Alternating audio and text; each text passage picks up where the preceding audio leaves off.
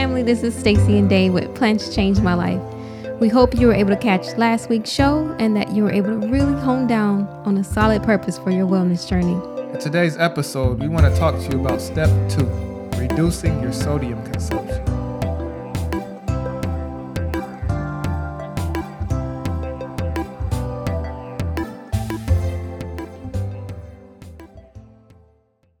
Did you know that heart disease is the leading cause of death in America?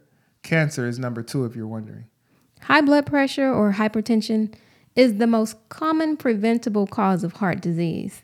High blood pressure can lead to complications like heart attack or stroke, aneurysm, heart failure, and also things like kidney damage and erectile dysfunction. High blood pressure is often called a silent killer. It develops slowly over time. There are often no symptoms and a lot of people have it and are just simply not aware. Researchers say high blood pressure tends to run in families, but eating and lifestyle habits run in families too. So it doesn't have to be inevitable that you get high blood pressure. According to Mayo Clinic, high blood pressure is very common. Like almost half of all adults will have it, and it's especially common among African American people. Researchers say African Americans are developing high blood pressure at younger ages, and the cases among black people are often more severe than those found in other races. Serious complications are also more common in African Americans. Risk factors for high blood pressure include being overweight, smoking, not getting enough exercise, and having too much sodium in your diet. Stress can also play a role in developing high blood pressure. All of these things are in our control. There's a lot that can be done, and today we're going to focus on sodium. Having too much sodium in your diet can cause your body to retain fluid, which increases blood pressure. Reducing your sodium intake starts with becoming aware of how much salt is in the food you eat. And you can really find a lot of salt in some surprising places. The majority of the sodium you consume is not coming from the salt shaker on your table. You might think that you are not adding a lot of salt to your food, but you don't have to when it's already in the food that is bought. More than 75% of sodium comes from processed foods, according to the American Heart Association. Processed foods high in sodium include things like hot dogs, lunch meats, canned goods, TV dinners, cheese, pickles, and even condiments and sauces. So, what can we do? Number one, start reading labels. When you go to the store, don't just scan the front of the package. The most important info will be on the back. If the front of the package looks good, I challenge you to just turn it around and read the back. Read the ingredients. The ingredients are listed in order of volume. If salt is high on the list of ingredients, that's an indicator that the product could be high in sodium. The other important thing to be aware of is the serving size. When you look at the facts label and the sodium level seems reasonable to you, know that it is listed according to the actual serving size. That's how much you eat. For example, years ago, when I worked at a TV station that didn't allow us to leave for lunch, I would pack a can of Progresso soup and I would eat the whole can. It didn't seem like a lot to me, but Progresso considers that to be two servings. So my lunch would, my lunch of Progresso soup would have 1,630 milligrams of sodium. And according to the nutrition facts label on the same can, that's 71% of the daily recommended value of sodium that we should have in a day. Okay. That was just lunch. So you can imagine I was consuming a lot of sodium, totally unbeknownst to me.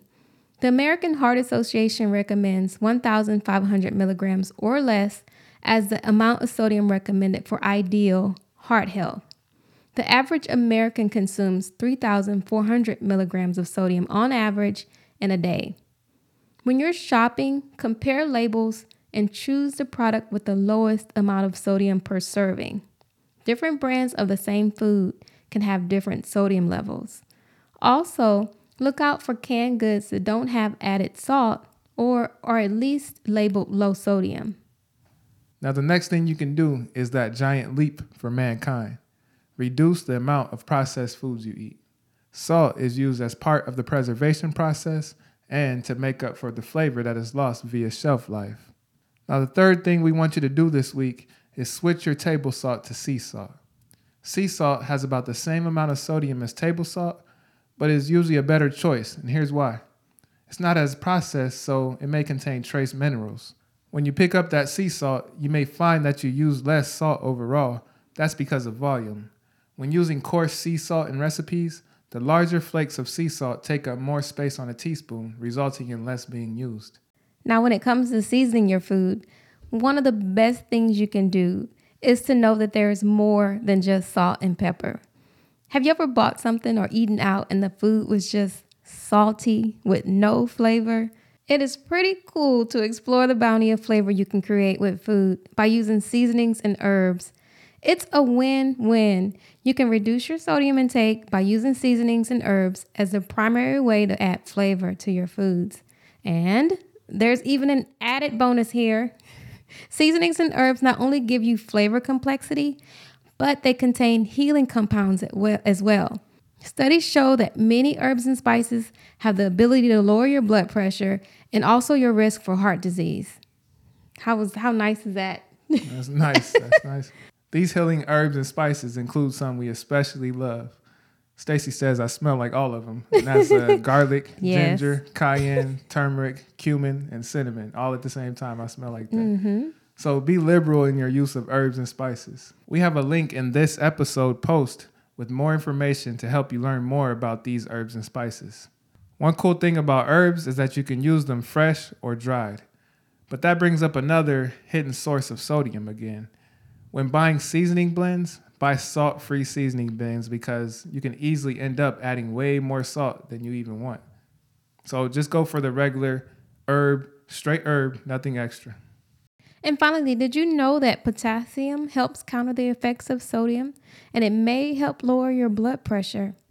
So incorporate potassium rich foods into your rotation like avocados, sweet potatoes, potatoes, spinach, white beans, black beans, kidney beans, oranges, bananas, everybody knows bananas, watermelon, and cantaloupe. Now, there are many other dietary and lifestyle changes that can help reduce your blood pressure and lower the risk for heart disease, and we'll touch on some of them in our upcoming episodes. Wrapping things up this week, we're leaving you with three action steps to focus on to lower your sodium intake. Number one, be especially vigilant about sodium, knowing where sodium shows up in your diet. Start reading the back of products to spot out those sneaky sources in your pantry and while you're out shopping. Do your best to eliminate unnecessary sources of sodium in your diet. Quick side tip is that you can get nuts, seeds, and even chips without salt, and then you can add your own seasoning and get jazzy with it. Yeah, get jazzy with it. Number two, when you're cooking at home, try to experiment with some new ways of flavoring your food. Don't forget about onion, garlic, cilantro, oregano, chives, all those things, those fresh or dry, either one is good. Now, the last action step we want you to take this week is to push that table salt to the back and save it for art and science experiments. In exchange for the table salt, go this week and purchase some sea salt if you haven't already. The cool thing about sea salt is that there are different types that have different subtleties, like smoked sea salt, pink Himalayan sea salt, Celtic sea salt, and even black sea salt. We've included some links to resources that'll be helpful in this mission. So check it all out on this episode post on our website, plantschangemylife.com. And don't forget to join us in our forum and share your thoughts on what you discover as you look out for sneaky sodium sources and experiment with new ways of flavoring your food. Is changing your salt or reducing your salt intake a step you've already taken? If so, get on the forum and let everyone know how it's helped you out or if it's helped you out. Also, we want to thank everyone who chimed in last week on the forum. Uh, we read them and we see that you have some interesting, very interesting whys and very interesting thoughts on on uh, how that why helps you and, and can possibly help other people. For those that weren't able to get to the forum yet, go ahead and still stop by and chime in on some of the topics, say hello, and let us know how your journey's going. Thanks again for listening, and we look forward to seeing you again. Until next time, remember when you eat good, you reap good. Peace.